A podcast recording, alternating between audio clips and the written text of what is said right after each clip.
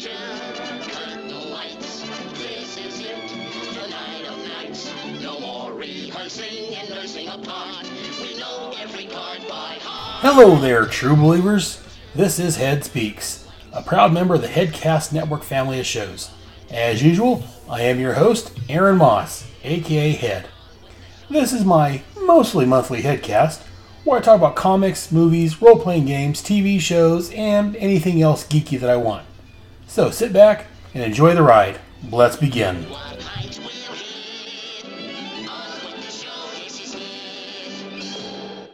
And welcome to episode 47 of Head Speaks. Getting closer to our 50th episode. I want to thank you all for being here. So let's go ahead and get started with today's segment.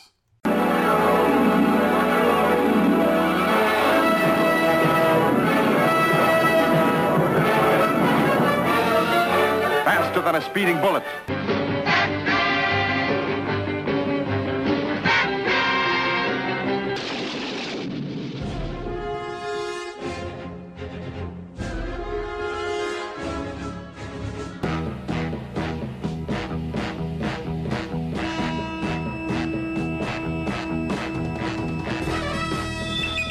The great hall of the Justice League. Spider-Man and his amazing friends.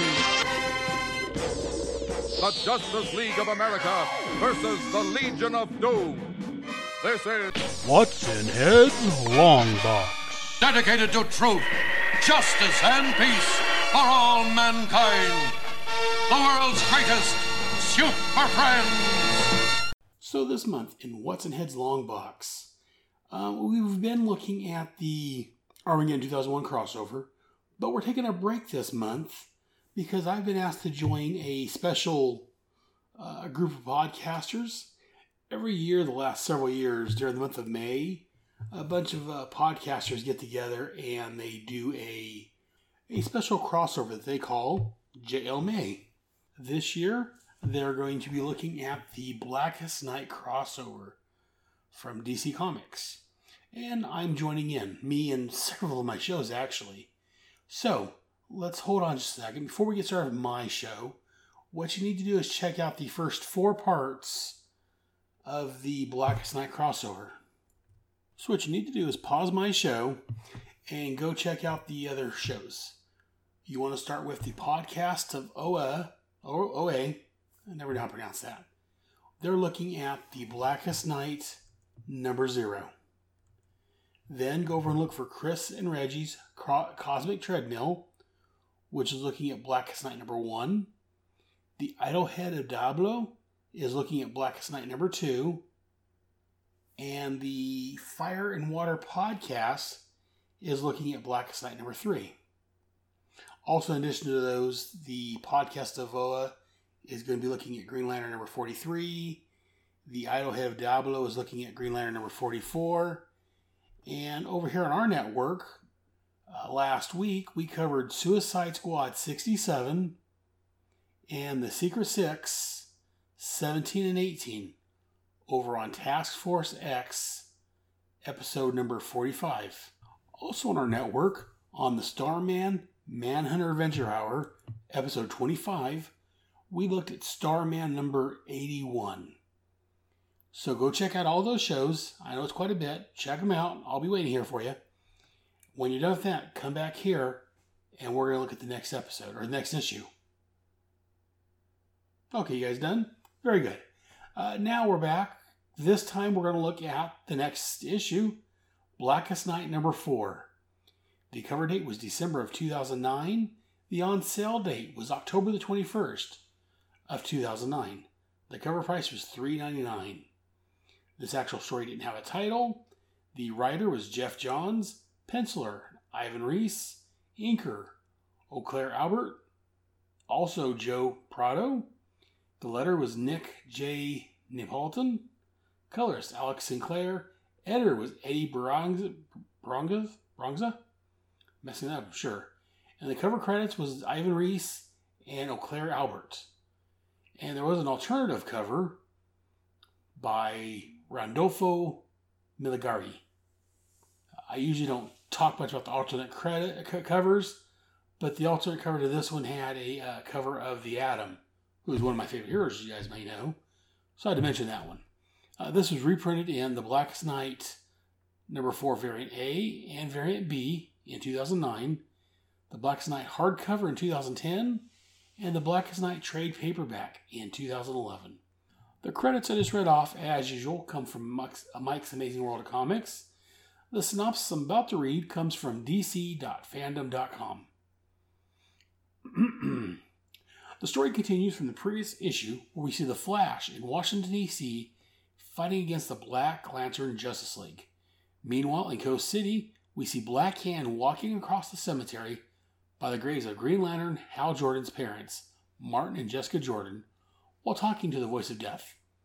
As that's happening, we see Mera and the Atom facing off against Hawkman and Hawkgirl, who were resurrected as Black Lanterns after being killed by the resurrected elongated man and his wife, Sue Dibby. They find out that the Indigo tribe teleported Green Lantern away so he can rally together the other Green Lantern Corps. Or they're the Lantern Corps. The different ones, a bunch of them. They find the source of the Black Lantern rings and destroy them. Flash tells them that in the meantime, they need to protect Earth until Hal returns with the other Lanterns, and that they need to bring all the heroes up to speed on what's going on. When he asks where Firestorm is, Firestorm appears, except for it's not the Firestorm that we all know of. It's actually Ronnie Raymond, the original Firestorm, who's been resurrected as a Black Lantern, along with many others like him. The Black Lanterns chase after Mera, Flash, and the Atom, with Black Lantern Firestorm leading the charge. Ronnie tells Barry that he's absorbed Jason into the Firestorm Matrix, allowing him to access his full powers. However, Jason tries to fight back against the Black Ring and briefly takes control of Firestorm's body long enough to tell the three heroes that Ronnie killed his girlfriend.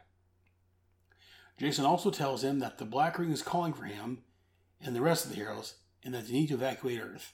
But Ronnie regains control of the Firestorm body. Then Aquaman, recently turned into a Black Lantern, attacks Mera with the other Black Lanterns. Barry uses his power to create a force of wind to hold them back, adding this to a phone and dials 911, taking them through the phone line to the police station. Meanwhile, over in Gotham City, the Scarecrow listens to the fear in the people around him, but wants to feel it too. Nearby, Azrael, also resurrected as a Black Lantern, kills a nearby civilian with his blade and goes after the Scarecrow. But because he cannot feel fear, he is considered to be invisible to the Black Lanterns, saying that nothing scares him, only the Batman. In Metropolis, deep inside LexCorp, we see Lex Luthor monitoring the Black Lantern Corps and talking with Calculator on the events going on around the world. He tells Calculator that he's far from concerned. It's every man for himself when it comes to going up against the Black Lanterns. Back in Washington, D.C., the Black Lanterns are searching for Barry, Atom, and Mera. At the police station, Flash gets all the people to stay indoors and be calm, telling them that the Justice League is handling the situation, which Atom points out is a lie. Mera feels that they should find Superman and Wonder Woman, but for the time, Flash tells Atom and Mera that they are Superman and Wonder Woman, respectively. Mera doesn't feel that way, considering she lost her husband and her son to the Black Lanterns. Ray has been through a lot with his wife and with what happened to Sue, but he needs to get over and fight back. Barry tells them that they need to take charge and attack the Black Lanterns because that was what they were born to do. While the Flash warns everyone what's going on, Atom takes Mera again through the phone line to get in touch with Mr. Terrific, saying that Alan Scott will be with him and to get his help on destroying the Black Lanterns. Meanwhile, in Manhattan, we see the Justice Society facing off against members of the Freedom Fighters who were killed. As that's happening, Atom and Mera emerge from one of Mr. Terrific's T-spheres asking for Green Lantern. As they're doing that, Barry gets in touch with all their heroes, including Wonder Woman, the Teen Titans, Green Arrow, and Black Canary, telling them about the Black Lanterns and what they're doing. He tells them that until Hal destroys the source of the Black Lantern rings, it's their duty to hold the line until then. Also that these Lanterns feed on all kinds of emotions, so they need to keep their feelings in check. Good luck with Ollie on that one. And finally tells them that they need some heroes to have the ability to generate intense light, powerful enough to at least weaken the rings, long enough for them to be destroyed conventionally. Back in Coast City, we see Black Hand talking to the skull of Bruce Wayne as the charge of the Black Lantern rings come close to reaching 100%. As Barry is running, he's contacted by Wally and Kid Flash, telling him that they're also spreading the word to the other heroes and Barry tells him to go to wherever there's trouble. Meanwhile, in Manhattan, the Justice Society, along with Atom and Mera, continue to face off against their dead members who have been resurrected as Black Lanterns. Green Lantern tells Atom that his ring is not connected to the central battery on OA, and therefore doesn't operate the same as the rings of the Green Lantern Corps, but he tries anyways. This gives Mera the opportunity to use her water powers to drown the Black Lanterns, but it's ineffective, as the Black Lanterns continue to attack them. Damage and Atom Smasher are attacked by their father, Al Pratt, the original Atom. Atom attacks Atom Smasher, while Ray shrinks himself and jumps into Atom's body, leaving Damage to face off against his father. They match each other blow for blow until Ray enlarges himself, ripping Atom in half, telling Damage that they're going to do things his way, meaning that they continue to beat them down until they are stopped, to which Damage has no problem with. However, Damage is killed and his heart ripped out by Ray's wife, Jean Loring. At that instant, the Black Lantern rings register their power levels 100%, causing pain to Barry as the next phase in the plan of the Black Lantern Corps begin. We then see the scarred Guardian on the planet Raoult in Sector 666 in front of the Black Lantern Central Power Battery as the battery teleports to Earth, specifically Coast City. Barry finds himself on the outskirts of the city and tells Wally and Bart to come to Coast City as fast as they can. He then finds Black Hand and goes after, only to be blown away by an explosion caused by the Black Lantern Central Power Battery appearing in front of him. Then Black Hand commands his master to raise Barry, then sees a Black Lantern power battery rising from the ground on a scythe being held by a hand. As that's happening, Barry asks Hal where he is. As thousands of Black Lantern rings fall to the ground in the cemetery around Barry, the Guardian of the Black Lantern Corps tells Barry his life belongs to him, Necron, the Lord of the Unliving. To be continued. So, let's go ahead and get my thoughts on the issue. As I normally do, and as it's appropriate, we'll start with the cover. Okay, first we're with the main cover. The main cover we show, Copperhead. Front and center, it's a zombified Blackest Night Copperhead. Behind him we have, at first I thought it was Max Lord. But actually, I think it's somebody else. We'll find out here in the issue, I believe. I think the bug-eyed bandits on the background, maybe Kilowog. Dr. Light we see. We see a bunch, and it's kind of hard to tell because they got Black Lantern costumes on at this point, so it's kind of hard to make out who they might have used to been. In fact, it's kind of fun. I almost want to say Slipknot because he's got a rope around it. Oh, you know what? Yeah, it goes back to Maxwell Lord. I'm pretty sure it's Maxwell Lord. They're in the front next to Copperhead. All right, the next cover, I don't normally talk about multiple covers, alternate covers on these, but I am going to talk about the alternate cover on this one because I really like it. We show Atom Smasher about ready to eat the Atom. Get an Atom Smasher. I believe it's Atom Smasher. He's a zombified. Looks like he all destroyed in his costume. His mask is all ripped. And he's got Ray Palmer, the Atom, in his hand, about ready to eat him. Again, the main reason I'm discussing this one is because, again, as you may know if you listen to my show, I'm a big Ray Palmer, the Atom fan. So anytime he shows up, I love it. This is a very good cover. I like this one a little better, mainly because it's got Ray Palmer on it. But they're both very good covers. I enjoy both of them. But yeah, I just like this one a little more because, like I said, it has Ray Palmer on it. For the story itself, I gave the synopsis already, so I'm just going to go through and give my thoughts on the actual storylines. First page, we start out with a nice page of Flash, and it looks like he may get hit by some lightning. Or maybe he's being thrown, because we do see Green Arrow's quills behind him and Green Lantern's arrows. So it actually looks like he's being thrown into a display case of weapons and what have you. But we Coast City, we see somebody, we don't know who it is yet from this, again, this first book you picked up, you may not know who it is. I'm pretty sure it's Black Hand, and he's walking by the graves of Martin and Jessica Jordan, which I believe is Hal's parents. And throughout the book, we get the power levels 93.55%, and it's rising. We see every so often we see the power level; it's rising a little higher. And we're showing the Black Lantern power levels as they're raising up to 100%, as their job, as their mission comes into full focus and full power. That's what I'm looking for. And here, in case you're just joining us, we get Mera, the Flash, which is Barry Allen, and Ray Palmer, the Atom, talking. And they're kind of catching us up. They're saying, you know, Mera's letting us know that the Indigo Lanterns claim they can only neutralize the black rings with a Green Lantern, yet they hit Hal Jordan away. And Ray's telling them that, well, they prioritized. They need Hal to rally everyone together and pull the plug on the main source of the power rings.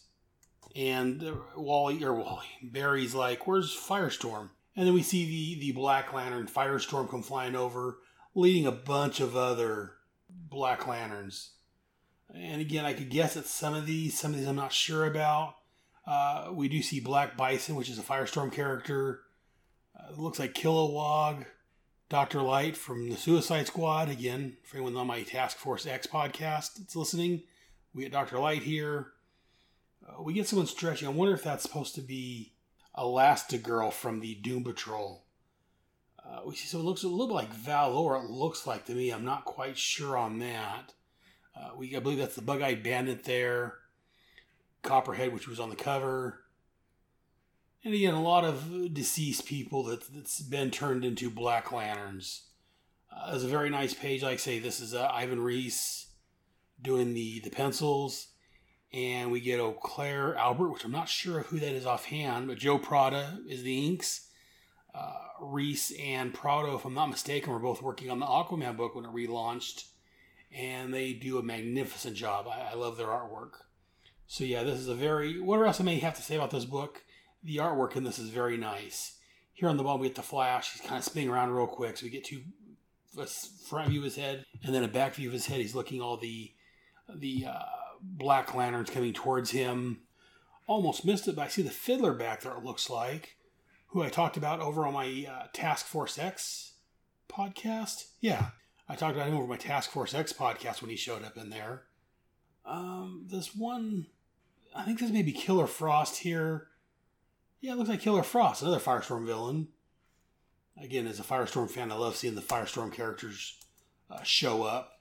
And as Flash runs away, we get Firestorm, who is the reincarnated Ronnie Raymond, who has absorbed Jason Rusch, who is the current Firestorm. And if I remember, I don't remember if it was in the main book now, or if it was, I think it was probably in Firestorm's own book. Ronnie came back, absorbed Jason into the Black Lantern Firestorm. And then they use his powers to kill Jason's girlfriend, Jenna. And I do like this here. Again, the pages aren't numbered. I don't like that. But it looks like it's page 5 or so, where we get the Flash running through the kitchen. Firestorm, Black Lantern Firestorm is chasing him. And again, we get that power indicator set at 93.88%. And we get Firestorm talking. And we hear he's talking to Jason in his head out loud. Like he's like, willpower now, Jason? Pfft, it's useless banging heads with me, but I'll take it. And he's like, now where were we, Flash? I think I was about to take your brains, but I just got a new one. So let me give you give me your heart.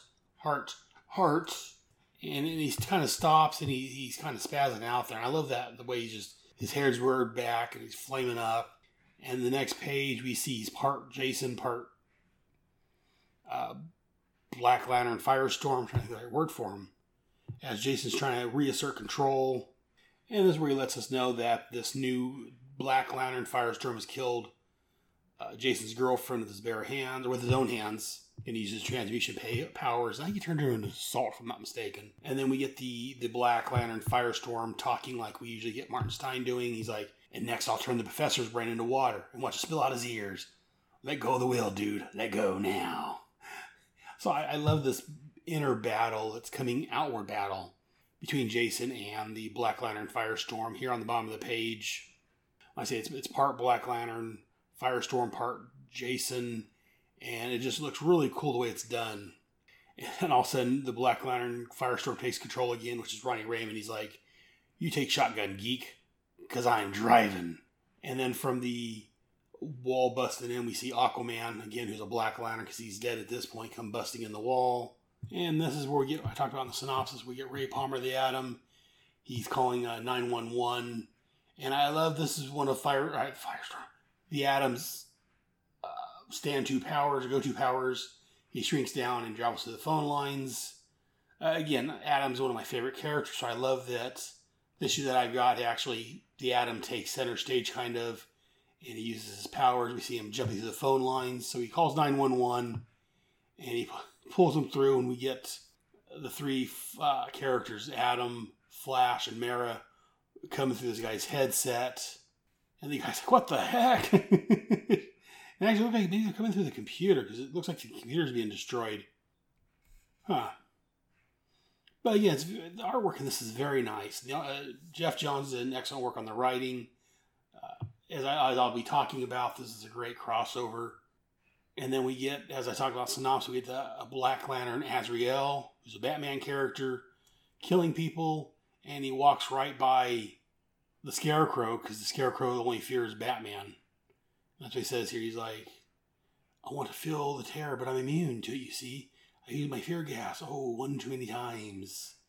I scare people, but nothing can scare me. Nothing but the Batman. And we get a little power indicator here saying it's at 95.45%. Again, I love the way that's done. Every once in a while it just pops in here. Again, we get on this page here, we get Jonathan Crane, the Scarecrow. And as I've talked about on the other shows I've done on this crossover, the Black Lanterns see things in color spectrum. Fear, will. It shows like will shows up as green. Fear shows up as yellow. Rage or anger is red. And so forth. And when they look at the Scarecrow, he's just gray. He's invisible to them because, again, he doesn't feel anything at this point. He doesn't feel fear, except for when the Batman's around. But he doesn't really have any emotions at this point, because he's used his own fear gas on himself so much, he just kind of messed up his brain.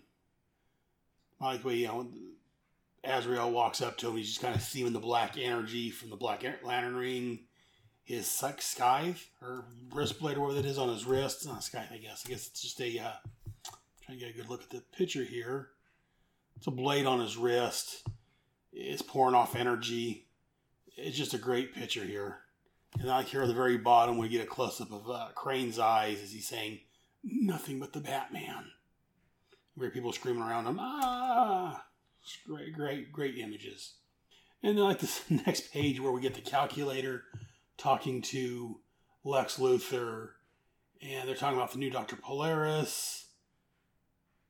And how they lost him. And Luthor's saying, it's a tragic loss, I'm sure. The calculator's like, it was for business, Luthor. And Lex is like, Mr. Luthor, calculator. I'm tired of you people getting too comfortable with me. Another example, you're invading my personal labs with this call. No one has this number. The calculator's like, I get paid because I have all your numbers, even yours. Luthor's like, do you know how many people I've killed over the years? If the dead are rising, I'll have my own problems. To be thoroughly honest, I'm sick of you and the rest of these delusional scabs hugging the edges of my greatness, as if somehow we're on the same team. We're not. As he turns off the call. It's like, as far as I'm concerned, it's every man for himself. And on the screens behind him, we see there's a whole bunch of screens showing deceased, dead people that apparently Luthor has been responsible for. And like here in the back corner, we do see a green and purple Lex Luthor power suit. He used to wear that all the time back pre-crisis. I love that when it shows up.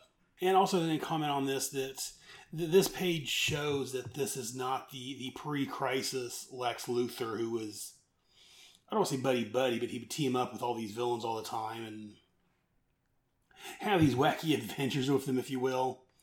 This Luthor is the scientist Luthor that John Byrne created after the crisis. This is the businessman. This is the very powerful Lex Luthor. The Lex Luthor thinks he's above most of these petty criminals. And again, this just, like I say here, is like, we're all on the same team. We're not. It's just Luthor's arrogance and just bravado that's Lex Luthor. It's just great. I love that. And then we're back at the emergency room where the Flash is telling the Atom and Mera they need to find Alan Scott, as he's a Green Lantern in quotes. He's not the same as Hal and the rest of the Green Lantern, but he does have a power ring that could help. And the 911's kind of freaking out. They're like, the phone lines are overloaded. Another guy's like, my wife is sent her home. What am I going to do? And Flash is handling the situation. He's like, tell him to stay inside. We're doing the same thing. Tell them the Justice League is on this. And Ray's like, the Justice League isn't on anything yet, Barry. And Mera's like, we need to get to Wonder Woman and Superman. And Barry's like, right now you two are Superman and Wonder Woman. And Mera's, no, we're not. I'm a fish out of water here, Flash. And again, Flash kind of, tells her, well, you've never been comfortable outside of Atlanta, so I had to stop you from defending it. And, we knew more was going on than anyone else. And then he turns to Ray and says, I know you've been through a lot with Jean and Sue. This refers back to Identity Crisis when... Again, that was a hard series because Jean Loring, Ray's ex-wife, love interest, ended up killing Sue Dibby, the elongated man's wife, because she wanted to put a fear into the superhuman community, so maybe Ray would take her back after she dumped him. I talked about that here on my Head Speaks podcast here quite a while back before I started covering the Armageddon 2001. Again, that series has some issues we're not going to get into right now. But afterwards, Ray shrunk down and disappeared, but he came back to help out. And again, Barry's like, but also you came back. You're here. And sorry for the pun, pal, but it's time to grow the hell up and be the Atom again. And Mera tells him that, Arthur's gone, my son, Garth. I have nothing to fight for. It's hard when you're not the outsider. And Flash is like, are you kidding me, Mera? Do you have any idea how frustrating it is to slow down and even have this conversation? Or even for that matter? You both feel like outsiders right now? Let me tell you something. Justice League is made of outsiders. The only one of us who didn't worry about fitting in was Hal. He let the rest of the world fit in around him. And again, Geoff Johns is a big Hal Jordan fan. I believe he wrote the Green Lantern Rebirth. He was one of the ones that brought Hal Jordan back after the whole Parallax thing. I like Hal Jordan. I grew up with him on the cartoons, and he was Green Lantern when I started reading comics. I think that a lot of stuff was whitewashed because Geoff Johns was taking control, but he was getting powerful at DC. And so he's able to get rid of a lot of what Hal did in the past. But that's the topic for a different conversation for another time. But since this is a Geoff Johns book, he does have to write about how Hal is different than everyone else, more, I don't want to say powerful necessarily, but like Flash, he's got Flash saying here that, Hal didn't worry about fitting in, he made everyone fit around him. And a lot of these crossovers are Hal-centric, Green Lantern-centric, because again, Geoff Johns appears to be a big Green Lantern fan, so. But having said that, I do like the fact that he does have Barry saying that, Atom and Mera is the Superman and Wonder Woman, mainly just because I'm a big Atom fan, but I do think, Barry does give inspiring speeches, so that is something in his favor. And then here at the bottom page, I think it's 13, Ray tells him, Mera, to keep her eyes open when they go through the phone lines again, when he's transporting himself to where Mr. Terrific's at. He's like, flying through fiber optics and being beamed from satellites across Earth puts on one hell of a light show. So I do like that, I don't know, I've always loved the fact that Ray Palmer can shrink down to atomic size, if you will, and it goes to the phone lines, through satellites. That's just always been one of his powers, and I've always liked that. Makes him a bit different than Ant-Man. I've never seen Ant-Man. I know Ant-Man shrunk down to like microscopic size to the microverse or whatever, but I don't think I've ever seen Ant-Man use his powers the way Ray does. And that's one reason I think why I like Ray Palmer better as a character than the Ant-Man character. No matter who it is. Also because he's DC and I'm a bigger DC guy, but that's just me. And then here on the next page, we get the human bomb. We get Atom Smasher. Looks like Steel there in the background. I'm not sure which one offhand. Nucleon, it looks like. A whole bunch of people just fighting these Black Lanterns. And again, it's just some great images of these superheroes fighting these zombified characters. And then when Atom comes through and Mr. T-Sphere, it just explodes because of the three humans coming out of it. And Ray lands on top of Atom Smasher, and both Atom Smasher and Damage are like, Atom? Again, just love the dialogue in here, the artwork. As Ray's standing on Atom Smasher's shoulder, he's like, "Oh, sorry for the tease here, Mr. Terrific. I'll have the league reimburse you later." And then here at the bottom of page 15, we see Wonder Woman fighting against Black Lanterns. And down here at the bottom, we get Dove and Starfire and some of the other Teen Titans or Titans, whatever you refer to them as. Again, big fan of Hawk and Dove, so I love seeing when Dove shows up. And then we get Black Hand still walking around talking to Bruce Wayne's skull, and we still get the death indicator, if you will, powering up. It's at 97.77% at this point of the story, and as Black Hand's talking to the skull, it goes up to 97.79. And then here at the bottom of page 16, I'm going to say, we get a zombie fight, Dr. Fate, Dr. Midnight, Human Bomb, what's her name, Phantom Lady, I believe it is, and some other members of the Just Society and the old school heroes coming back as zombies. The next page, I just love this image of Alan Scott, Green Lantern, using his ring and just pouring green energy into the zombies. And it's not as quite as powerful as the Hal Jordan, as the regular Green Lantern ring, because it's a different type of green energy. But it does do a little bit against them. And then some more neat battle scenes between the zombies and our heroes. And there's a scene here where the Golden Age Atom is fighting Damage, and Ray Palmer Atom jumps off of Damage's shoulder, and Damage's like, "Atom, where are you going?"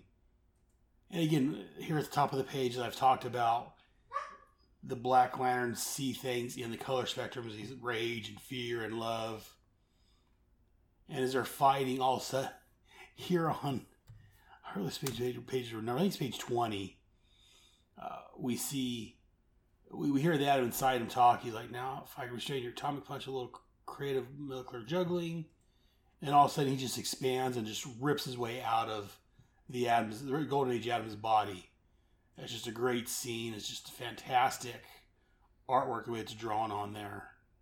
And here at the bottom, Ray is just, when they look at him, they see he's full of hope. He's got the blue hope energy surrounding him, which come back later on. And as they're standing there talking, all of a sudden, it's just like a surprise, we get a hand ripping through Damage's chest and pulling his heart out. And we see a zombified Gene Loring standing there. And at this point, that power level indicator that's been ticking upward slowly, it's finally reached 100%. And Ray's just standing there as he looks at his zombified wife or ex-wife holding Damage's heart. And she's saying, "This will be twice after you turned your little world inside out."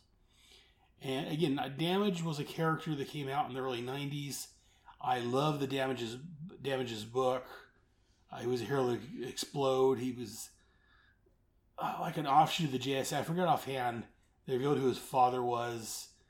And I think it was supposed to be like Iron Monroe, but here they're talking like it was Al Pratt. So I forget offhand. I may need to go back and reread that Damage series at some point, because that was an excellent book.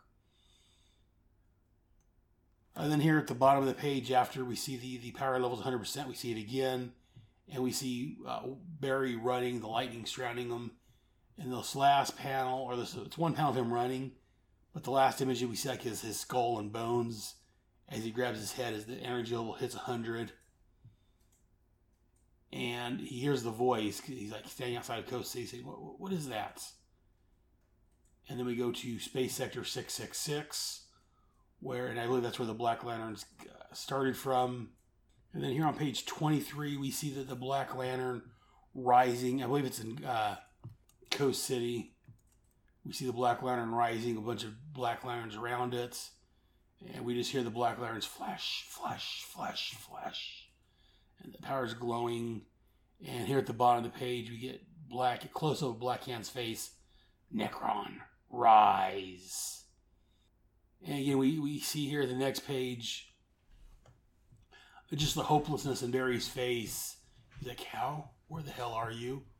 As he sees the Necron rising, the Lord of the Dead, Black Hand, this black power battery, and all these black rings coming out of the battery.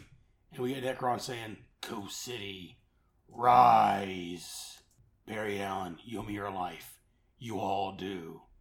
As we get the residents of Coast City rising from their graves. Just a great zombified panel here at the very end. Bodies crawling out of their graves. Do George Romero proud, I think. And at the little caption at the bottom, we see a close-up of Barry's face. His eyes are wide like, oh crap. Next, what is Necron? And yeah, it was a great story. I love the artwork in it. It was just fantastic. If you guys didn't read this to begin with, definitely go back and read this. I can't do it justice with the praise I give it. But this was Blackest Night number 4. It was a great issue. I really enjoyed it. Definitely recommend the entire crossover, as I'm a part of it, but I thought they did a great job on it. At this point, this was getting near the end, in my opinion, of the DCU. This was like right before the whole New 52 started. And at this point here, this was actually after, I think this was after Infinite Crisis. This was after DC, and both DC and Marvel were in the 2000s.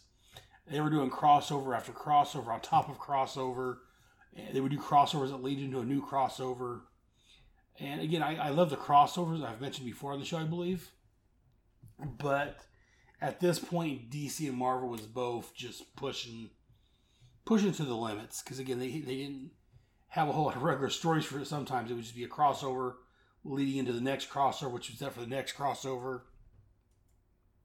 And the crossovers would have not only the main book, crossover a lot of the regular DC titles, but then they'd have half a dozen tie-in miniseries, which I think was a bad move on both DC and Marvel's part, having so many books tied into crossovers and having so many continuous crossovers.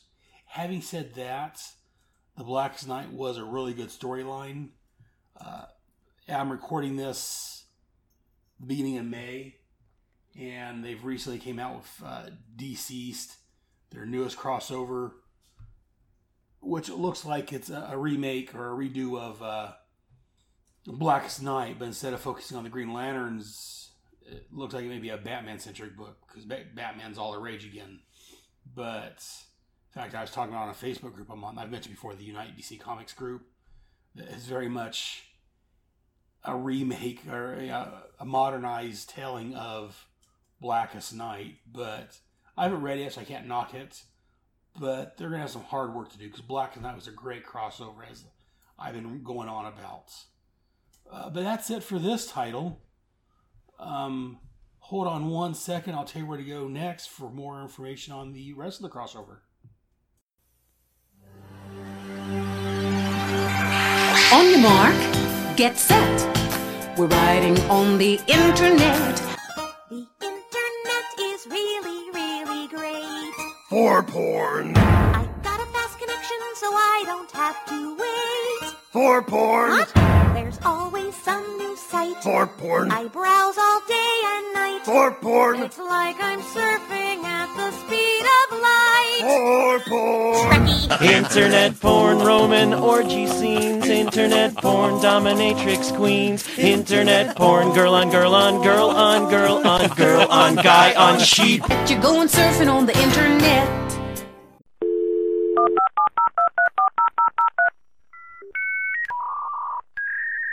Where is Head going?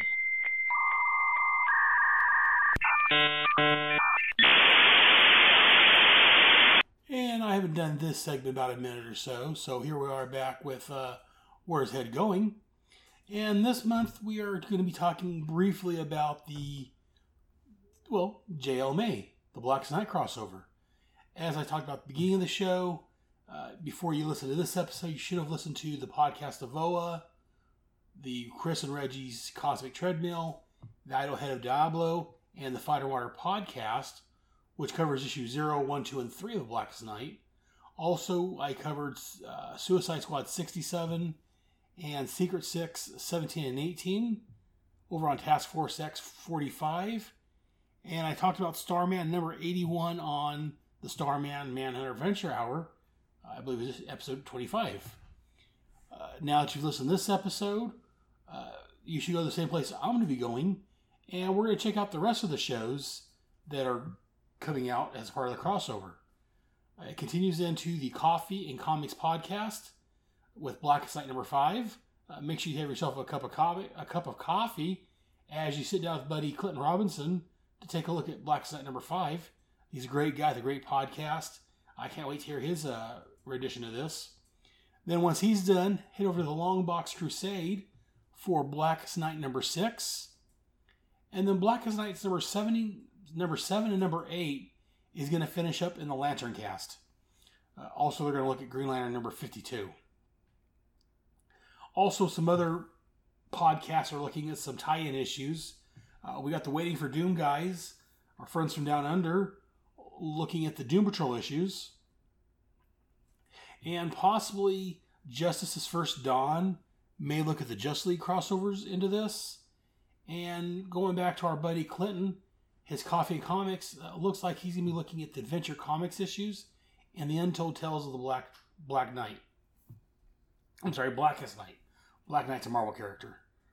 And there may be some other ones along the way. Just keep your eye out for your podcasters. Search for JL May or Blackest Night, and there may be some other ones joining in. Some other websites on the internet. Some I know the guys putting this on said they were going to try maybe get some other, just some bloggers to go along and do some stuff with it. So keep your eyes on the internet for JL May, the Blackest Night crossover. Like I said, I enjoyed this series when it first came out.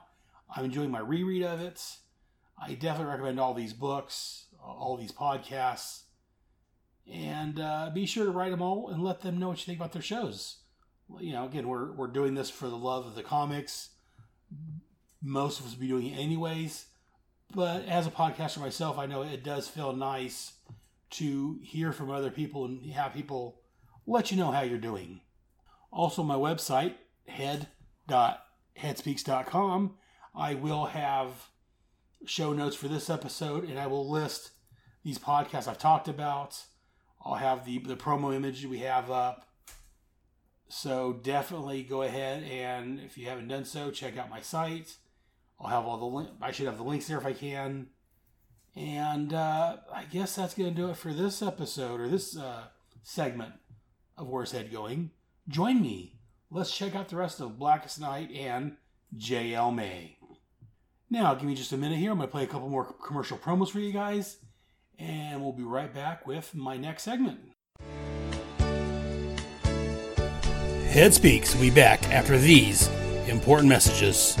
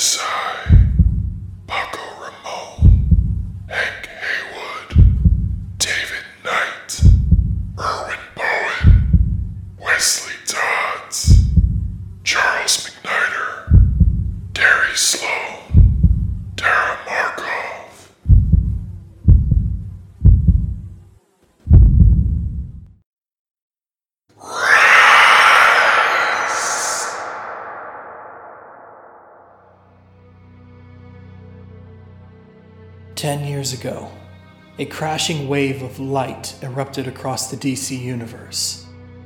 A multicolored spectrum of energy bathed the cosmos in a war of light. Rage clashed against passion.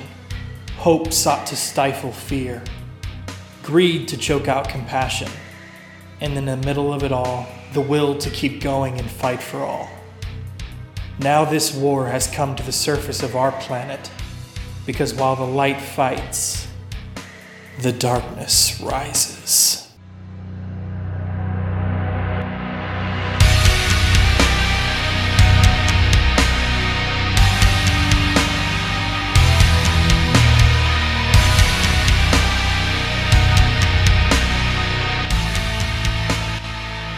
Hero, villain, friend, foe, family. Across the universe, the dead have risen, and it's going to take every available podcaster to fight back. In 2016, we covered the dawn of the Justice League with Justice League Year One. In 2017, we soaked in the seminal Justice. Last year, we threw it back to the Silver Age. But this year's JL May podcast event covers an event that knows not the boundaries of death itself. JL May covers Blackest Night in celebration of the event's 10-year anniversary. Our coverage begins on April 30th with the Podcast of OA and proceeds through the entire month of May with Chris and Reggie's Cosmic Treadmill, the Idlehead of Diablo, the Fire and Water Podcast, Head Speaks, Coffee and Comics Podcast, Longbox Crusade, Waiting for Doom, Task Force X, the Starman Manhunter Adventure Hour, the Dr. DC Podcast, the Birds of Prey Podcast, Justice's First Dawn, and ends with the Lantern Cast. So join us this May, because across the DC universe, the dead have risen. Where will you be? Can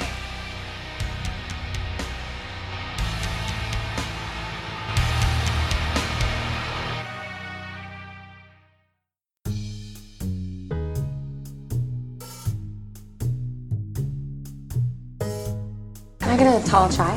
And a large black coffee. And I suppose you're here with no agenda, as per usual? On the contrary, I'm here for comics. I think I can help all of you. Hello. I'm the caffeinated Clinton Robinson, and I host a podcast called Coffee and Comics. On this podcast, I summarize, review, and discuss comic book issues, stories, and related media, usually in the span of time it takes to have a cup of coffee. Sometimes I'm joined by a guest, and sometimes I'm flying solo. So pour the coffee, take a sip, and turn up the volume as you listen to the Coffee and Comics Podcast. Available on iTunes, Stitcher, and directly on coffeeandcomicspodcast.blogspot.com. And remember, this is where the comics are never too old and the coffee is never too cold.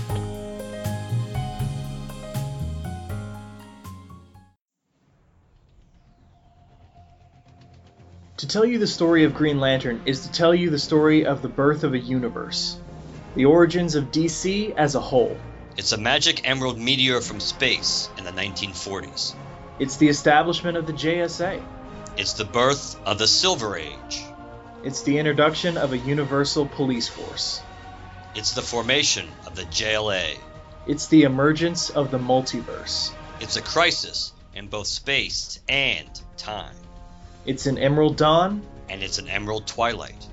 It's the brightest day, and the blackest night. And the Lantern Cast covers all of this and everything in between. We're Green Lantern's greatest advocates and fiercest critics. We've been fans for years, and it's the reason we're self-proclaimed Lanternologists.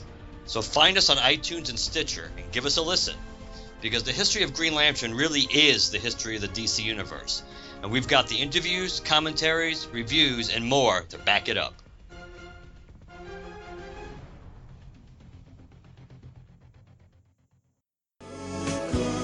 And now back to Head Speaks.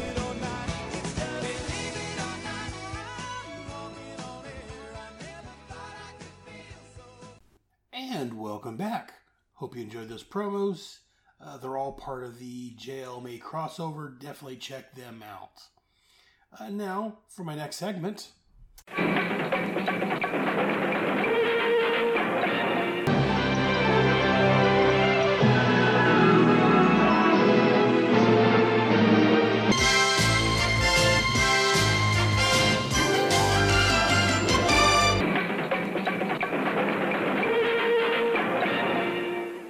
At the Movies with Head. This month on At the Movies with Head, we're going to talk about this little movie I don't think anyone's heard of. It opened up, I think it made like $200 or so at the theater. It's called Avengers Endgame. It's the fourth Avengers movie. I'm going to talk briefly about that. Just a word of warning, there's going to be some spoilers ahead. I've seen the movie twice so far, and I am going to spoil the hell out of it. So if you haven't seen it yet, or if you care about spoilers, you may want to skip ahead. I'll have times in the show notes. This will probably be the last segment for today anyways. But yeah, again, spoilers abound. So I'm going to play the promo for it. And that'll give you time if you don't want to hear any further to skip ahead or turn it off. But then we're going to be talking about Avengers Endgame. Some people move on. But not us.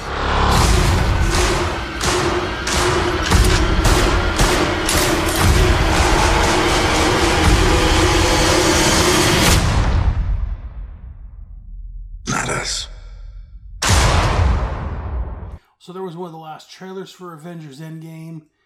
You have been forewarned. I am going to talk about the movie in full detail and my thoughts on it. So let's go and get started. Again, this is Avengers Endgame, Avengers 4. In my opinion, it should be Avengers 5. Civil War should be an Avengers movie, not a Captain America movie. But that's a different story entirely. Avengers Infinity War told the story about Thanos trying to get the Infinity Gems and pin the Infinity Gauntlet because the universe is overcrowded. And he figured if he wiped out half the population of the universe, that'd make things better off for everybody else. Just briefly talking about that, I understand they changed it from the comics. In the original comic storyline, he wiped out half the universe. He sent him to Lady Death because he was in love with Lady Death. In the Marvel Universe, Lady Death is a concept of death, is a woman. She's skeletal. She wears black robes, and Thanos is in love with her. So they, in the comics, like I say, he wiped out half the universe to win her favor. I understand why they would have changed that. For one, I don't know if the Muggles, the non-geeks out there would understand Thanos being in love with the concept of death. The death as a woman. Also, the way they did it, they made Thanos more relatable, more a sympathetic character. He wasn't doing it to impress a woman, basically. He was doing it to help out the universe. And he has some valid comments. And as Captain America points out in the movie, I mean, he's seen Humpback Whales come back. They haven't seen in years. Things are looking better without as many people in the world. So he's not entirely wrong. And that may be part of the reason why they made that change. But, again, if you haven't seen Avengers Infinity War, you shouldn't be listening to this part because, again, we're basically a continuation of that movie. At the end of the movie, Thanos snaps his fingers. Can't snap right where I go. And half the world universe vanishes. People turn to dust. We had a touching scene of Peter Parker struggling through it saying, "I don't feel very well, Mr. Stark." Pull at the heartstrings. People vanishing left and right. The movie ended with Maria Hill vanishing and Nick Fury vanishing right after he pushes a button, summons somebody we don't know. Well, again, if you're a geek, you know who it is. The pager he has the image of Captain Marvel's logo on it. He pushes. And then the next movie we got was Captain Marvel, which told her origins, how she met Nick Fury. Good movie overall, but there is some problems with it, but we're not here talking about Captain Marvel. And then that led directly into Avengers Endgame. So let's go and talk briefly about the movie. I'm going to give a quick rundown on it. And again, I've seen it twice, but I wasn't able to take notes or anything. So I'm pulling this information from Wikipedia. Bear with me as I just briefly run through the brief highlights of the movie. The movie takes place 22 days after Thanos used the Infinity Gauntlet to disintegrate half of life across the universe. We get Tony Stark and Nebula in deep space, stuck in a spaceship without any power. Carol Danvers, a.k.a. Captain Marvel, rescues them, returns them to Earth, and the remaining Avengers, Bruce Banner, a.k.a. the Hulk, Steve Rogers, Rocket, Thor, the Black Widow, and James Rhodes, a.k.a. War Machine. They track down Thanos, who's crippled, living in seclusion, and they plan on taking the stones and reversing what he's done, but they find out that he's already destroyed the Infinity Stones to prevent anyone else from using them. Thor being extremely upset that he wasn't able to stop it to begin with, and that they're too late now, chops off Thanos' head.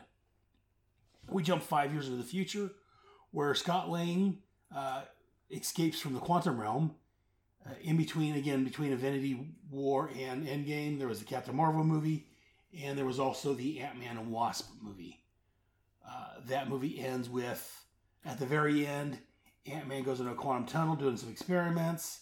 While he's in there, Thanos does a snap, and both Hank Pym and Wasp vanish from existence, leaving him trapped in there for 5 years. So he goes to meet Black Widow and Captain America at the Avengers compound. Scott tells him that only 5 hours has passed since he went into the tunnel, as far as he's concerned, and that maybe they can use the quantum realm to travel in time and stop Thanos in the past. The three of them go and talk to Tony Stark, who is married, I'm assuming, to Pepper Potts. They have a small daughter named Morgan, which is a throwback to the comic. One of Tony Stark's ancestors was named Morgan Stark. And they tell him it's their plans about building a time machine. He says it can't be done. Doesn't want any part of it. So our three heroes, they meet up with the Hulk. Bruce Banner, who's permanently Hulk now. He's kind of the Professor Hulk. Briefly, me talking, I love the Professor Hulk from the comics. That was when Peter David was writing the comic. He merged the Bruce Banner and the Hulk into one. And so he's always intelligent, always the Hulk. Love that storyline. There's kind of a touch on that, in my opinion. Meanwhile, Tony talks to Pepper, and he comes up with a way to do the quantum tunnel, to do the time travel thing. So Stark joins the rest of the crew to build a working time machine.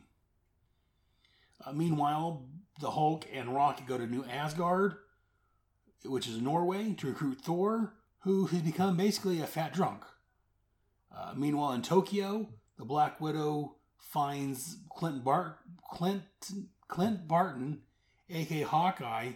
I don't think they ever say his name in this movie, but now his costume is that of Ronan, a character which I'm not getting into right now, but he's very much a vigilante going around killing people, very much of a darker route at this point after his family disintegrated.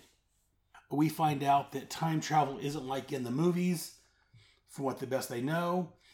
You can't go back in time, like in Back to the Future, for instance. They throw that line out there a couple of times. And you can't change the past and change current time.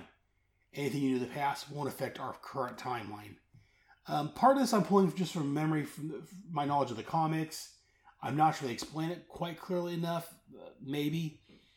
I'd have to ask a layperson. Maybe I'll talk to my daughter, see what she thinks about it. But basically, in the Marvel Cinematic Universe, if you time travel to the past and you do something that changes time, it creates an alternate branch, or same way the Marvel Comics works.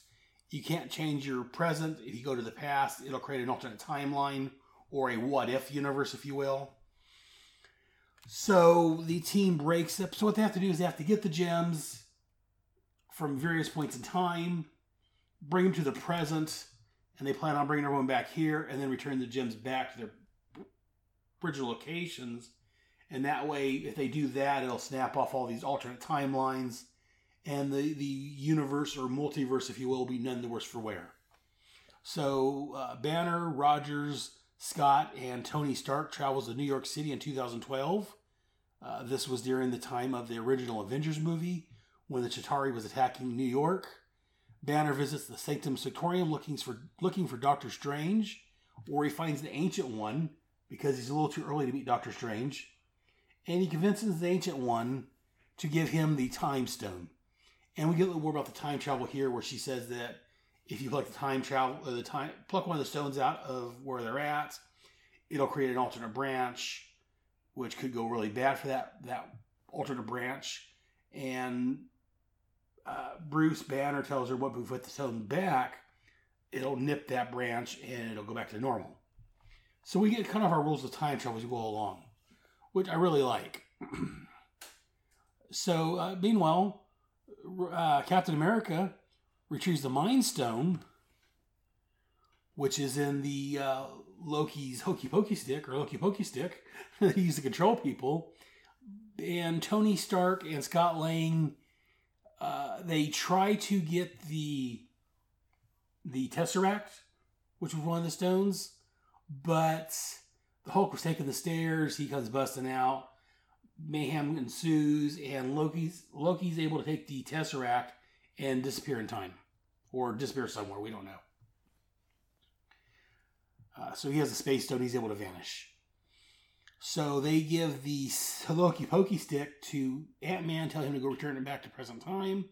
And Captain America and Iron Man, or Tony Stark, he doesn't wear the Iron Man costume very much, he's not wearing it right now.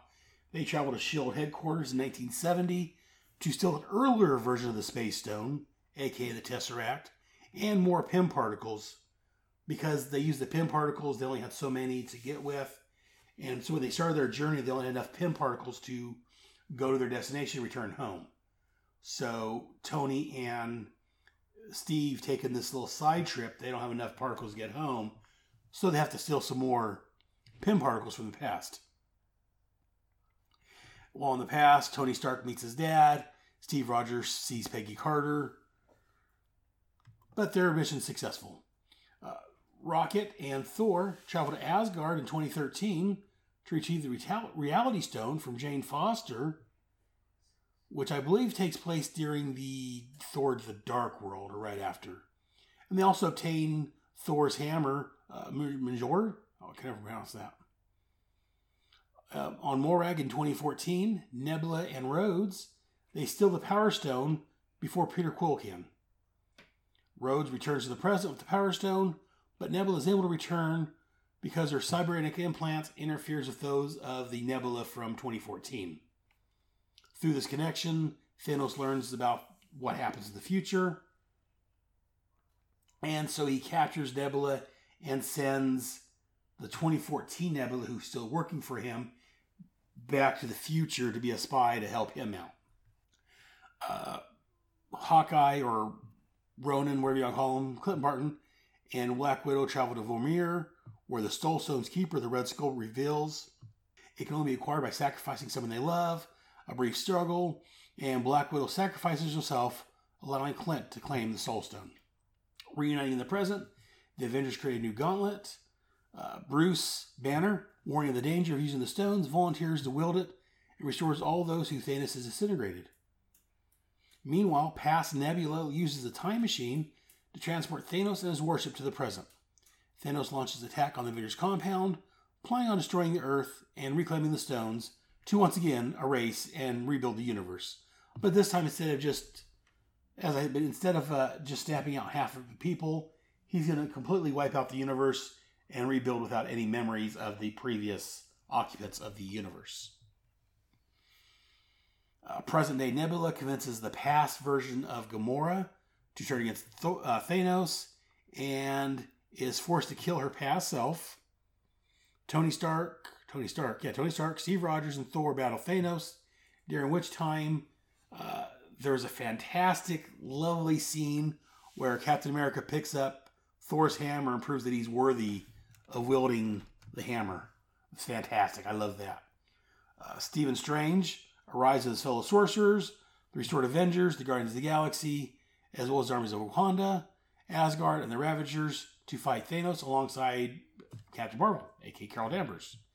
After overpowering Thor, Captain Steve Rogers and Carol Danvers, Thor seizes the gauntlet, but Stark steals the stones back and uses them to wipe out Thanos and his army, again killing himself. Following Stark's funeral, Thor appoints Valkyrie as the new ruler of Asgard, and he joins up with the Guardians of the Galaxy to go off to do Guardians of the Galaxy 3. Steve Rogers returns the Infinity Stones to their original place and time, but instead of returning to his present time, he lives in the past with Sharon Carter. Not Sharon, Peggy Carter. Sharon was her niece in the future, or the present. In the present time, at the end, we see an elderly Steve Rogers give his shield to Sam Wilson, a.k.a. Falcon. And that's where our story ends.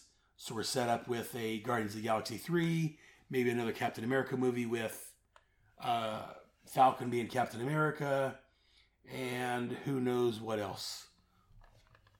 And the way the whole movie ends, it's kind of the end of an era. They do the credits, they show the main the subcast, and then they show the main Avengers. And when they do that, they have like their signatures across the screen as it shows their names. It's very much, to me, ending of a legacy. This movie is also, from my understanding, has a very unique position of having Stan Lee's very last cameo. If you haven't seen it yet, or if you didn't catch it, it's back when Tony Stark and Captain America go back to the military base in the 70s. Stan Lee's driving a car by with a babe by his side, saying, "Make love, not war." A great scene. Loved it. Loved seeing Stan, though it was sad that, in theory, this is going to be his last final hurrah. Stan Lee, you will be missed. Okay, now that that's what we're done with, let's get on to my thoughts. That's my daughter laughing in the background. My thoughts on the movie. Overall, my daughter's got a YouTube channel, Galaxy Gamer 1988. Yes.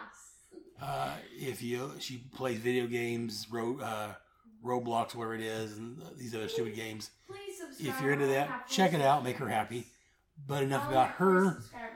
We're here to talk about me and my thoughts on the Avengers Endgame. Overall, I'm not going to beat around the bush. I'm not going to hide the headline. I enjoyed Avengers Endgame. It was really good. I don't know if it was the best of the Marvel movies, just because Marvel has been hitting out of the ballpark with their movies. But it was a great movie. It was a great sequel to Infinity War. If it was a final Avengers... I'm pretty sure it's a final Avengers movie starring the original Avengers. It was a great ending point for that. It was just a great movie overall. Some specific points. I love the time travel aspect. I do love that they made reference several times to Back to the Future. And when me and my daughter was sitting there, and whenever they make these references, my daughter, having seen Back to the Future, nudged me and pointed them out to me also. I love Back to the Future. So I love any references to them, or to the movie. Especially at the end about like Back to the Future, like about the time traveling and like it's not how it works. Then why is Back to the Future lying to us? That my daughter Alexis Moss, she's piping with her thoughts on it.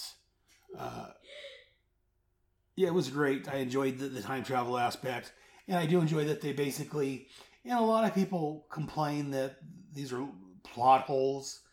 They don't know how to use terminology properly. I don't recall any plot holes offhand. A couple of things about the movie. Like I said, it does involve time travel. So basically, the Avengers went back into the past. They took the stones from where they were. They brought them to the future. Doing that created alternate realities, possibly one for each stone that was taken. So there were 6 alternate realities to begin with. But when Captain America was returned the stones, that should have clipped those alternate realities, and so they're not there. But when the movie ends, we still have 2 alternate realities left out there. We have one reality where, actually maybe 3, maybe 4. One where One where Loki steals the Tesseract and vanishes into the Avengers and goes off to create havoc. Yeah, I forgot about that. Again, a lot of people, think, well, how could anything else happen after that? Again, they didn't affect their timeline. That created an alternate reality where Loki's running around causing trouble. The second one is right around 2014, I believe it was. Thanos and his armies vanish. They come to our present time. They get obliterated. So in that second time, alternate timeline, he wasn't there to put the stones together. In that alternate reality, half the universe didn't disappear for 5 years. A third alternate reality, in my opinion, is when Steve Rogers returned all the stones, nipped all those budding alternate timelines. He stayed in the past and married Peggy Carter. I think it was Winter Soldier or Civil War, one of them, it was mentioned that, I think it said, I can't remember, I need to watch these movies again. But I think it was said that she was married, had kids. They never mentioned who her husband was, so it could have been Steve Rogers. That could have been the time or the plan for time all along. I think it was Civil War. If not, my daughter thinks it was in Civil War. If not, that is a third alternate reality where Steve Rogers marries Peggy and they have a happy life together until he's an old man. A possible fourth, at the end he gives Falcon his shield. During his battle with Thanos, his current shield is destroyed. It's broken in half, it's beat the hell and back. It's basically destroyed. So it depends on where he got this shield he gave Falcon at. If he took it from someplace in time, that may have created an alternate timeline where Captain America doesn't have his shield, or maybe he's got a different shield. I don't know. It didn't explain that. So my reckoning, unless I missed something, there's about 3 or 4 different alternate realities left out there. But all these realities, in theory, have their stones, so none of them ended badly. Besides the one with Loki. Because my daughter said except for when it ends with Loki, but we don't know if that ends badly or not. It's just he'll get captured later on. But when Banner was talking to the Ancient One, I'm not sure if it's supposed to be him or her. In the comics, it was a him. It was her. But it's played by a woman in the movie, so she was saying that without the Infinity Stones there, that the worlds will go bad and will be bad for those worlds. So since stones are there, I believe these are 3 or 4 alternate realities where things probably turned out fine in the long run. And that's the time travel aspect of it. Also, we do have a Gamora, as I talked about. She died in the last movie. Thanos sacrificed her for the stone. And she came from 2014, and she was left alive here at the end of the movie. But at the very end, Peter Quill was searching for her. He couldn't find her. So we're not quite sure what happened to her. She took off for some reason. This was a Gamora that wasn't in love with Peter Quill. In fact, there's a funny scene when Nebula, I guess, tells her that, she falls for Peter Quill. And she meets Peter and, kicks him in the nuts and knocks him down. She looks over at Nebula like, him? And Nebula's like, yeah, much of a choice. It's either him or a tree. I just love that dialogue. Again, the dialogue in this movie was great throughout. I thought it very fitting. But I was sad when he died, though. Again, I do mention that. I did mention that this did have Stan Lee's final cameo. Yeah. I enjoyed seeing Stan Lee in it. At the very end, as I talked about, Steve Rogers retires. He's an old man. Again, they could do something with Steve Rogers because, again, he could have time traveled. He could have went to the future for a future Avengers movie if they can get Chris Evans back. Or they can do a series on Disney Plus or Hulu or whatever showing maybe he had adventures in time or what happened when he went back with Peggy. That's not completely sealed off. But then, yes, Iron Man did die. There was a kid at the funeral. I didn't recognize who it was offhand. Online, they were saying it was the kid from Iron Man 3. He could become Iron Lad, the new Iron Man, or they could go the way of the comics and introduce Riri Williams, the young black girl who became Iron Man for a while, and now she's going by, I forget what she's called now. Iron Woman. She's got her own comic out now, but they could introduce Riri as a black woman or black girl, becomes Iron Man. There's several different possibilities. They could go with Iron Man at this point. So they haven't closed off the Marvel Universe. The Marvel Universe is still there. There's still possibilities for movies, TV shows, whatever they want to do. They could do a show or a movie on Loki and his misadventures running with the Tesseract. Plus all the other characters they haven't introduced into the Marvel Universe yet. Supposedly, Adam Warlock is going to show up, I think, in Guardians of the Galaxy 3. Who? I hear they're going to introduce Beta Ray Bill in Guardians of the Galaxy 3, possibly. So, again, there's a whole swath of Marvel characters they could still introduce.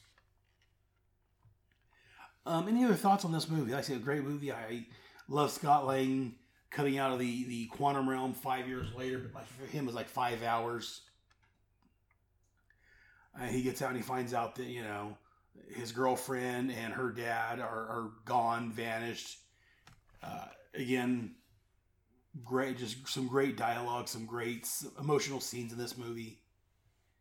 In fact, I know the second time we went and watched it, I was sitting next to this young lady who was sitting next to me. And if one, I forget which one it was, one point, she was crying a little bit. She had some tissues and she's wiping her eyes. And I kind of looked over at her. She looked at me, she's like, I'm not crying, you're crying. Made me laugh. But again, yeah, Avengers Endgame, if you haven't seen it yet, what are you doing listening to this? The movie itself was just over 3 hours long. Well deserved, I think. I was trying to time it like an hour and a half into it and see maybe they could have cut it in half there, but I thought it was great as was. Yes, I'm sure if I watch it again, I can probably find some points to nitpick. You can with any movie. Overall, it was blessed. I didn't notice any major plot holes, any major issues with it. At first, I got thinking, well, wait a minute. If Thanos got wiped out when he didn't go back to the past to do what he did, how this all happened. But then I remember, no, it's an alternate timeline. So there's an alternate timeline where none of that happened and people are happy. But, and a lot of people complained that we didn't see a lot of the blowback from people missing for 5 years. But that's not what this movie was about. This movie is about them correcting that and fixing the world. That could be an interesting TV series for Hulu or Disney Plus, showing maybe the lives of some of the people. I don't know. Could be interesting. Or maybe like in the future movies, they can reference it. I know Peter Parker, he returned. He went back to school and he saw his buddy Ned Leeds there. And Ned looked about the same age. So apparently Ned disappeared. Apparently, what's her face? Michelle, that horrible character I hate from Spider-Man Homecoming. Apparently she disappeared too because she's about the same age. Be interesting to see what they do in the next Spider-Man movie, Far From Home, as far as how many of his friends disappeared and returned. And maybe they'll touch on a little bit on that in that movie. I'm kind of hoping. It'd be interesting to see, especially since so many of them, it looks like, disappeared. I'm hoping that, in quotes, Flash Thompson either disappeared, didn't reappear, or he didn't disappear and he's aged and he's not in the movie. I hated that character because he's not the real Flash Thompson, in my opinion. No, he isn't. But my daughter's sitting there agreeing with me. He's like literally, like, I don't know even what he is. It's like, my daughter, when it comes to comic book movies, is very much like me, very opinionated, and I love her. It's like, what the heck? Like, I did love the scene between Tony Stark when he met his father. He used to tell him his name was Howard Potts, and so he got a chance to talk with his dad. Gave an awkward scene there before he left. He gave his dad a hug. He was like, what the heck? Howard, like a meaningful hug. Howard Stark's like, what the heck? That was a great scene. But I enjoyed that dialogue between them. I enjoyed seeing, again, the Red Skull guarding the Soul Stone, the little fight between them. I'm like, is that the Red Skull? My daughter's like, is that the Red Skull? What the heck? But wait, didn't he die? Yeah. Well, he vanished in the Captain America movie.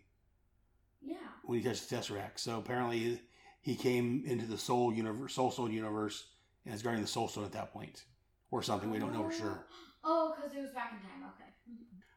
My halfway question, because I know it's not going to happen, but if Steve Rogers returned the Soul Stone, does that mean he gets Black Widow back?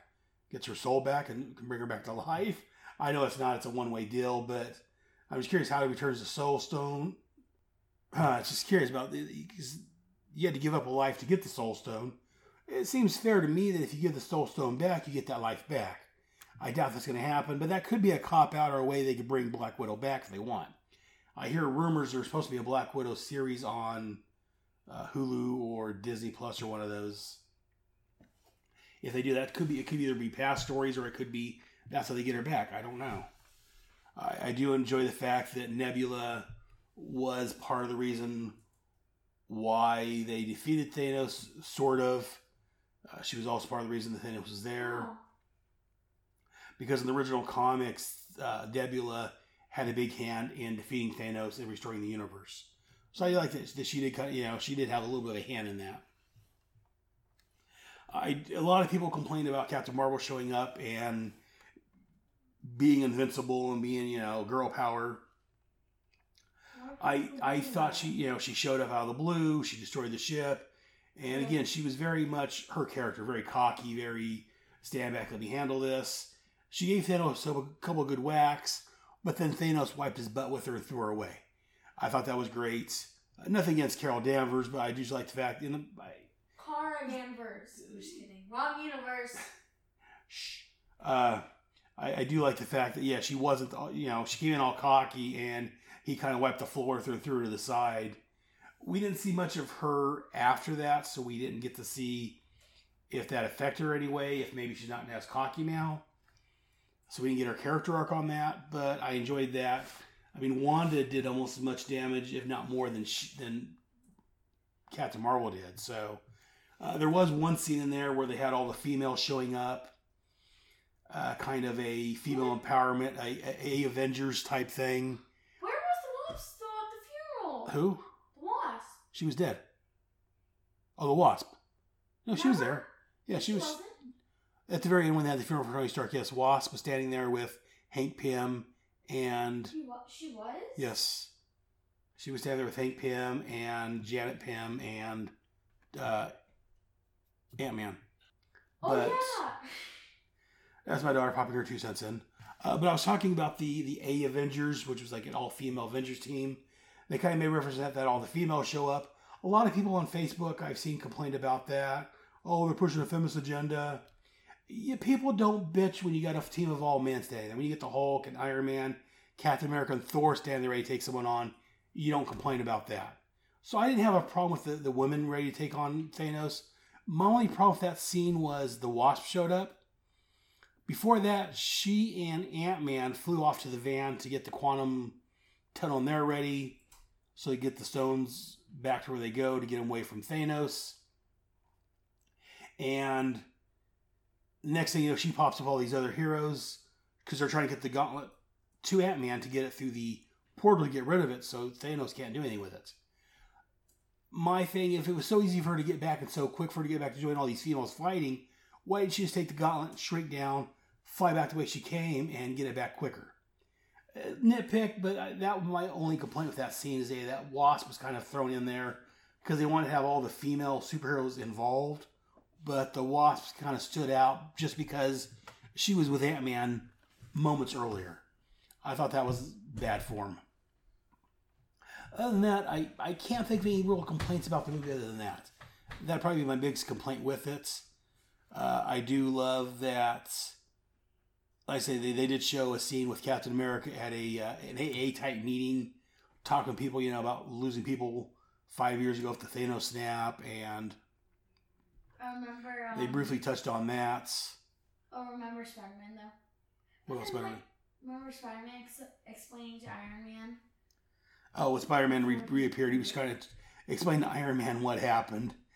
That, I wasn't feeling well, and then I was there, and then Stephen Strange was there, and he said, it's been 5 years, we gotta go save the world, let's go. We gathered up all these people. The only thing that the movie was missing was, I forget the actor's name, Michael Pena, the guy from Ant-Man... Ant-Man's buddy. We needed him there somewhere. And like people say, man, at the very beginning of the movie to explain what happened previously. Yeah, then this happened. And I just love the way Michael Pena acted in the Ant-Man movie. So I think it would have been nice to have him there doing something. Great character. Yeah. But overall, Avengers Endgame, great movie. I definitely recommend go checking it out. And I can't wait to see what the Marvel Universe does next. Let me see. Tony Stark's dead. Captain America's old. Thanos was killed twice. Had his head chopped off. Then he was wiped out from the world. Whatever. They've got some movies set up. They could end it there if they want to. Just trying looking through the Wikipedia on Avengers Endgame, see if there's anything I missed. But yeah, it was Natalie Portman showed up briefly as Jane Foster. Okay, so I guess Natalie Portman showing as Jane Foster with some unused footage from Thor: The Dark World, and there were some new voiceovers from Portman recorded. And that's what I was trying to think. I'm looking at the notes here. Jim Starlin, who created Thanos, showed up in the AA meeting as one of the grieving people. I love that Jim Starlin, the guy that created Thanos, had a cameo in the movie. That was fantastic. But yeah, Avengers Endgame. It's made like a gajillion dollars or something like that. I don't know exactly how much, but their budget was $356 million according to Wikipedia. And their box office was $1,915 billion. Billion with a B. And it's only been out for like a week or two. This movie's huge. A lot of people are going to diss it just because it's a Marvel movie or just because it does so great. But you know what? I think that they're doing a great job with it. I'm definitely enjoying it, and I can't wait to see more. Looking at Wikipedia, other projects they say they have coming out. Black Widow. They're looking maybe exploring her past in a solo film. The Internals. Not a huge fan of them. Not very familiar with the Internals. They're superpowered god type creatures. Shang-Chi possibly. Guardians of the Galaxy Volume 3, of course, as we talked about. A Doctor Strange sequel. A Black Panther sequel. Ant-Man and the Wasp sequel. A Captain Marvel sequel.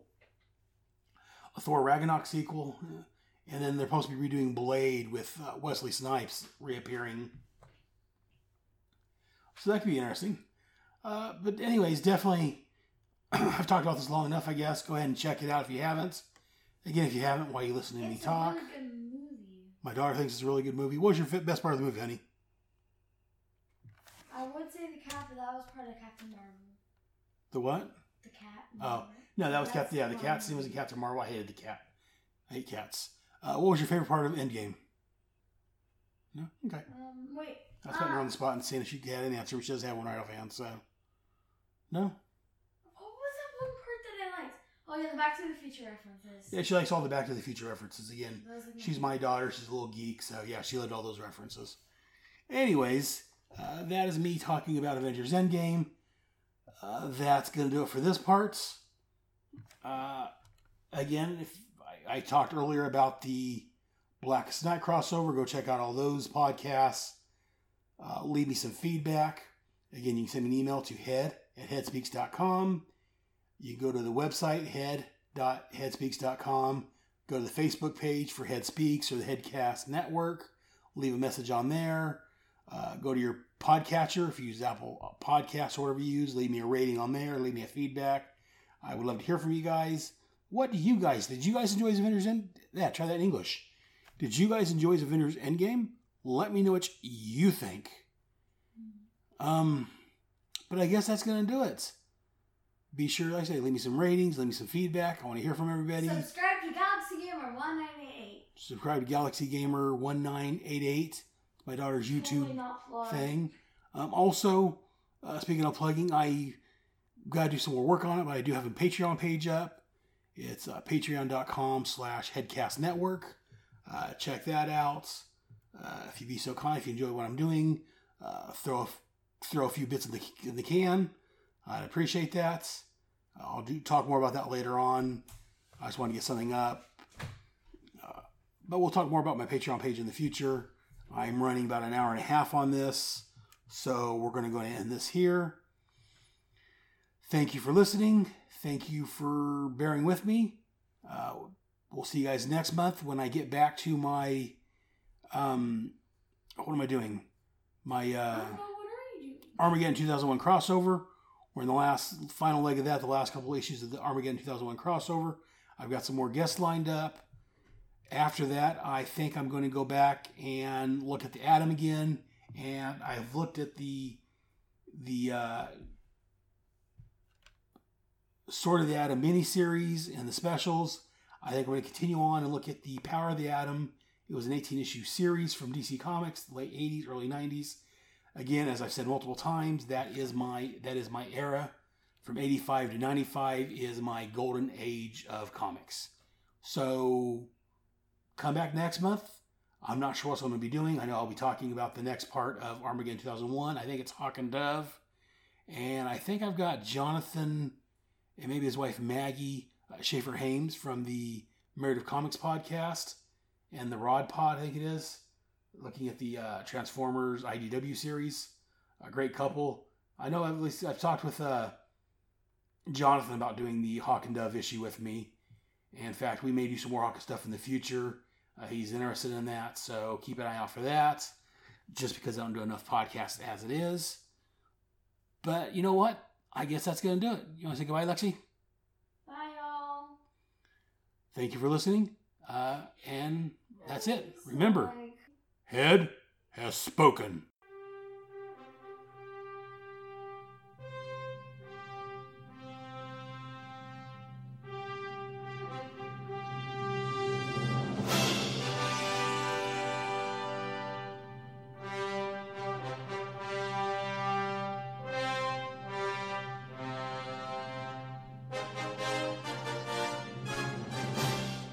Thank you for listening to another fantastic episode of Head Speaks. Hope you enjoyed it. If so, let me know. Drop me an email to head@headspeaks.com or visit our home at head.headspeaks.com. You can also visit and talk with me on Facebook and Google+, both under Head Speaks. You can also send an MP3 file with your thoughts and I can play that on the air. And you can also get more of me on my other podcasts. Be sure to listen to Task Force X, where monthly I look at John Ossinger's Suicide Squad and Paul Kuppenberg's Checkmate comics from the 80s and early 90s. Also, over on G.I. Joe, A Real American Headcast, my podcasting friends Ryan Daly and Kyle Benning, along with myself, are looking at all of the G.I. Joe, A Real American Hero comics and related titles from Marvel and IDW. All of my headcasts are available on iTunes and Stitcher, along with the respective blogs and my main page at headspeaks.com. All comments, thoughts, and opinions expressed on Head Speaks are owned wholly by the speaker of said comments and do not express the opinions of Head Speaks, unless, of course, I'm the one making the comments. Head Speaks, Task Force X, and G.I. Joe, A Real American Headcast are all part of the Headcast family. So join us next month for another wonderful episode of Head Speaks. Until then, I'll see you in the funny pages. Good night.